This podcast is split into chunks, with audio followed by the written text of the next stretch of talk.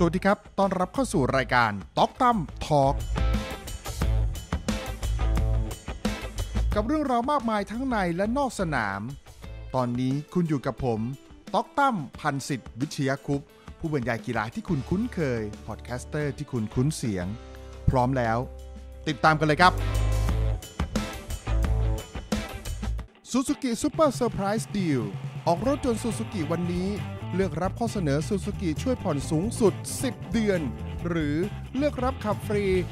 120 วัน หรือเลือกรับส่วนลดรวมสูงสุด 50,000 บาท พิเศษ บัตรเติมน้ำมัน 3,000 บาท เมื่อออกรถ Swift หรือ Cias รับเซอร์ไพรส์จัดหนักก่อน 30 เมษายนนี้ สอบถามรายละเอียดเพิ่มเติมได้ที่ โชว์รูมซูซูกิทั่วประเทศ หรือ www.suzuki.co.th ส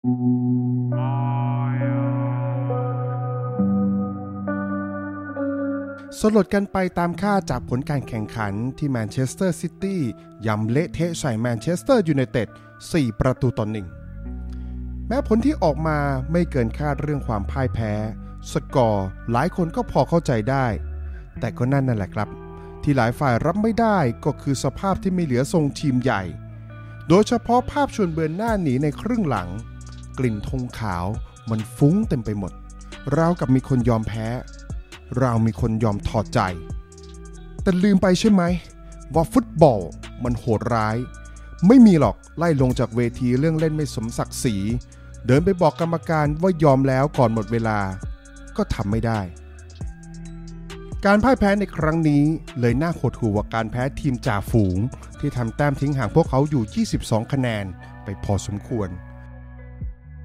แต่ก่อนที่เราจะว่ากันถึงสาเหตุของอารมณ์แบบนั้นของเหล่าแฟนเรดเดวิลช่วงนี้เราไปดูกันสักนิดครับ ว่าหลังจากที่แมนเชสเตอร์ซิตี้ชนะไป 4 ต่อ 1 เกิดเรื่องอะไรขึ้นมาบ้าง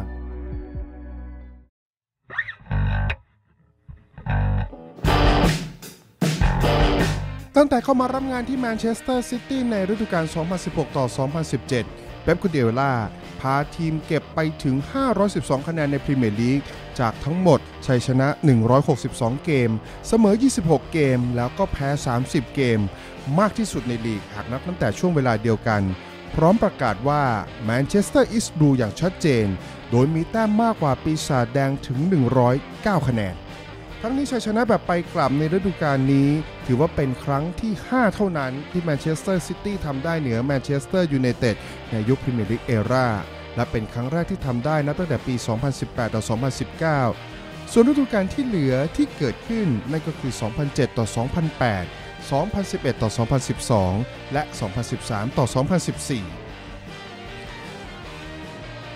หลังจบเกมพอลสโคลส์ตำนานระดับ world class ของแมนเชสเตอร์ยูไนเต็ดยุค peak ของเซอร์อเล็กซ์เฟอร์กูสันออกมายกย่องให้เควินเดอบรอยน์คือกองกลางที่ดีที่สุดในโลกณเวลานี้ ฟอร์มของเขาสุดยอด 2 ประตูที่ทำได้ ถือเป็นประตูลำดับที่ 50 และ 51 ในพรีเมียร์ลีก เป็นผู้เล่นเบลเยียมคนที่ 4 ที่ทำได้ต่อจากโรเมลูลูกากู คริสเตียนเบนเตเก้ และเอเดนอาซาร์ ที่สำคัญ KDB ฟอร์มแรงเสมอเวลาเล่นในเกมเหย้าพรีเมียร์ลีก เขาลงเล่นไปแล้ว 100 เกม มีส่วนร่วมกับประตูมากถึง 83 ลูก มาจากการยิงเอง 37 ประตู และจ่ายให้เพื่อนยิงอีก 52 ประตู อีกหนึ่งคนที่ไม่ชื่นชมคงไม่ได้ เพราะว่าเด่นหลายอย่าง นั่นก็คือริยาด มาห์เรซ 2 ประตูในเกมนี้ทำให้เขายิงไปแล้วเบ็ดเสร็จ 21 ประตูจากทุกถ้วยทุกรายการในฤดูกาลนี้ หากนับกันเฉพาะผู้เล่นพรีเมียร์ลีกทุกคน เขาจะเป็นรองเพียงแค่โมซาลาห์เท่านั้นที่ทำได้ถึง 27 ประตู ที่สำคัญ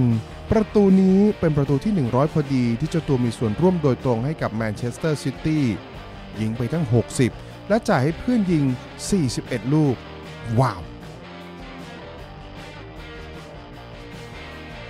ขณะที่เป๊ปกูเดลล่าตลอดการคุมทีมอาชีพ มีหลายทีมที่เขาผูกปีชนะได้เยอะๆ ครั้ง ทั้งอาร์เซนอลที่ชนะไปถึง 17 เกม 13 เกมที่เหนือเบิร์นลีย์ ส่วนอันดับที่ 3 ก็แมนเชสเตอร์ยูไนเต็ดนี่แหละครับ เขาชนะไปแล้วถึง 11 เกม 8 นัดเกิดขึ้นในช่วงที่เขาคุมแมนเชสเตอร์ซิตี้ 2 ครั้งทำได้ในสีเสื้อของบาร์เซโลนา และอีกหนึ่งครั้งกับบาเยิร์นมิวนิก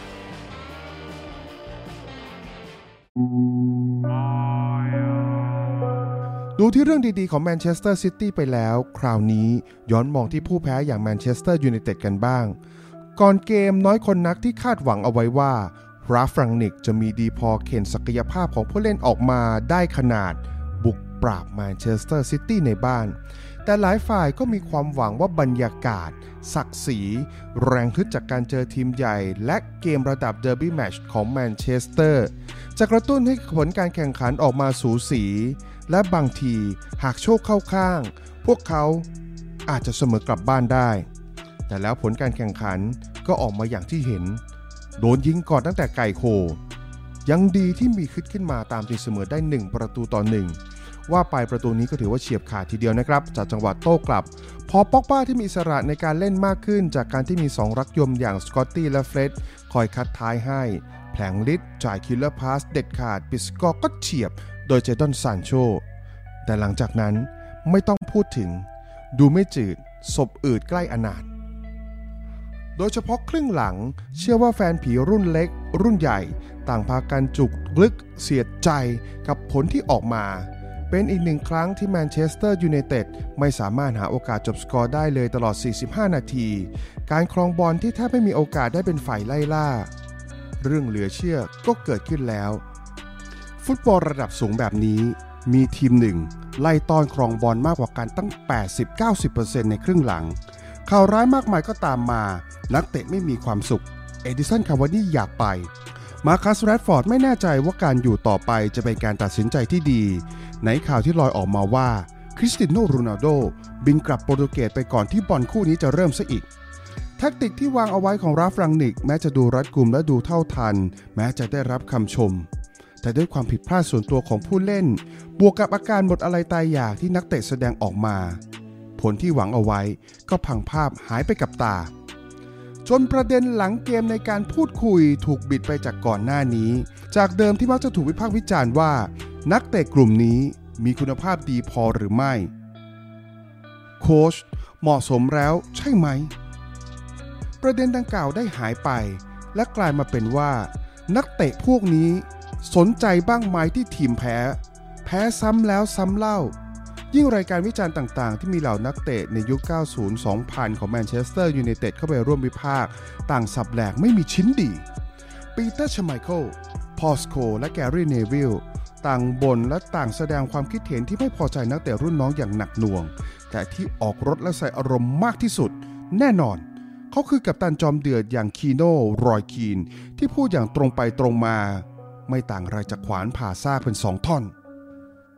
แมนเชสเตอร์ยูไนเต็ดยอมแพ้ในเกมเดอร์บี้แมตช์หรือไม่ว่าจะยอมแพ้ในเกมไหนๆมันเป็นเรื่องที่ให้อภัยไม่ได้ทั้งนั้น ผมรับได้กับ tackle แย่ๆแต่เรื่องไม่วิ่งไล่ ไม่พยายามจะหยุดคู่แข่งนี่มันอะไร คนพวกนี้เนี่ย ไม่ควรได้เล่นกับแมนเชสเตอร์ยูไนเต็ดอีกต่อไปแล้ว รอยคีนเริ่มระเบิดอารมณ์ เรื่องแบบนี้เราเข้าใจกันได้ครับคุณผู้ชมครับ ไม่ต้องเป็นนักฟุตบอลเก่า ไม่ต้องเป็นโค้ชแค่เป็นคนเตะบอลด้วยกัน ก็พอจะรับรู้ได้ เกมมันแพ้กันได้ครับเกมฟุตบอลไม่มีใครชนะอยู่ตลอดเวลา แต่มันขึ้นอยู่กับว่าคุณแพ้แบบไหน กองเชียร์ย่อมคาดหวังให้ผู้เล่นในทีมที่ตนรัก เล่นเต็มที่ปรีเข้าใส่อย่างสุดกำลัง ต่อให้แพ้ 4-5 ลูกก็เข้าใจได้ว่า เออ มันเต็มที่แล้ว เราภูมิใจได้ในจุดนี้ว่า นักเตะไม่ยอมแพ้แม้จะโดนเยอะก็ตาม แต่ถ้าไม่เป็นแบบนั้น ความแค้นแบบขายขี้หน้าก็จะเข้ามาแทนที่ ซึ่งรอยคีนพูดจุดนี้เอาไว้อย่างเจ็บปวดครับ ปฏิกิริยาของทีมที่แสดงออกมาถือเป็นเรื่องสำคัญ คุณแพ้แบบยอมแล้ว คุณแพ้แบบไม่เอาแล้ว ไม่แม้แต่จะวิ่งไล่ ยืนรอบอลอยู่ที่เส้น คุณทำแบบนั้นตอนใส่เสื้อแมนเชสเตอร์ยูไนเต็ดเนี่ยนะ ไม่อายบ้างหรือไงวะ ดูจังหวะที่เดอบรอยน์ยิงลูกที่ 2 สิ เฟร็ดทำอะไรอะ่ะ ยืนรออะไรอยู่ รอรถเมล์หรือไงทำไมไม่เข้าบอลล่ะ ย้อนไปดูภาพสิ ตอนหมดครึ่งแรก มีใครไหมกุลีกุจอรีบวิ่งเข้าห้องแต่งตัวทำอะไรกันอยู่อะ มัวแต่เช็คดูเหรอว่าตัวเองเป็นยังไง ทรงผมโอเคไหม รองเท้าเปื้อนหรือเปล่า รีบๆโยนเรื่องพวกนี้ทิ้งเลยนะ เวลาลงเล่นกับแมนเชสเตอร์ยูไนเต็ด ภาพบาดใจที่สุดในความพ่ายแพ้ในเกมเดอร์บี้แมตช์ครั้งนี้ คือ เราแพ้เพราะว่านักเตะหยุดวิ่ง ซึ่งไม่ต่างอะไรเลยจากการโยนผ้าขาว แล้วเรื่องแบบนี้เนี่ยจะให้โทษใคร จะไปโทษคนที่อยู่ข้างสนามเหรอ โอเค เราได้ยินปัญหาเรื่องนอกสนามมาเยอะ แต่สิ่งที่เกิดขึ้นในเกมเนี่ย มันยากจะเข้าใจจริง ๆ ผู้เล่นอย่างฟานพิซาก้า เฟร็ด แม็กควายแรดฟอร์ดเนี่ยนะ ไม่เอานะฝีเท้าแบบนี้ยังจะมายืนยอมแพ้ในสนามอีก โคตรน่าอายเลย คุณยอมทุกอย่างตั้งแต่โดนไป1ต่อ3 ไม่รู้หรือไงว่าเวลาลงเล่นเนี่ย คุณเล่นท่ามกลางแฟนๆ Red Devil ที่คอยหนุนหลังคุณอยู่เป็นหมื่นเป็นแสน คุณไม่สนใจพวกเขาเลยเหรอ เบ็ดเสร็จรอยคีนพูดอ้อมไปนะครับว่ามีนักเตะถึง 6 คนที่เขามองแล้วว่า ไม่สมควรได้รับโอกาสเล่นกับแมนเชสเตอร์ยูไนเต็ดอีกต่อไป จะเป็นใครกันบ้าง เชื่อว่าแฟนๆคงเดาได้ไม่ยากนะครับ เพราะว่าเจ้าตัวก็พูดออกมาบ่อยๆ อย่างในบทสัมภาษณ์ที่ตัดตอนออกมาลงเสียง ก็มีแล้วตั้ง 4 คนนะครับแล้วเดี๋ยวเขาต้องไปดูกันว่าสุดท้ายจะมีใครกันบ้าง แล้วเรื่องที่น่าห่วงของแมนเชสเตอร์ยูไนเต็ดตอนนี้เนี่ยไม่รู้เลยครับว่ามันเป็นเรื่องที่อยู่ในสนามหรือเปล่า เป็นเรื่องของผลการแข่งขันไหมเพราะว่าเรื่องนอกสนามก็มีข่าวบานหมางไม่ลงรอยเต็มไปหมดเลย ไม่รู้จริง ๆ ว่าเรื่องแบบนี้จะไปจบตรงไหนนะครับ จะลุกลามใหญ่โต หรือว่าการแพ้แมนเชสเตอร์ซิตี้แบบที่ใครต่อใครโดยเฉพาะรอยคีนบอกว่า แพ้ เพราะพวกเองยอมแพ้ แพ้ เพราะพวกมึงนั่นแหละที่ยอมก่อนหมดเวลา มันจะส่งผลต่อภาวะจิตใจมากขนาดไหน มันจะส่งผลต่อสภาวะความศรัทธาของแฟนบอลมากขนาดไหน หรือจะเป็นแค่การแพ้แย่ๆอีกหนึ่งเกมก่อนจะกลับมาได้ในเกมต่อไป ก็เท่านั้น ยังไงก็ขอให้กำลังใจแฟนผีนะครับ ฟื้นเร็วๆนะครับ เชื่อแน่ว่าฟุตบอลพรีเมียร์ลีกจะสนุกไปกว่านี้ ถ้าแมนเชสเตอร์ยูไนเต็ดกลับมา แล้วพบกันใหม่ใน EP ต่อไปนะครับ กับต็อกตั้มทอกับ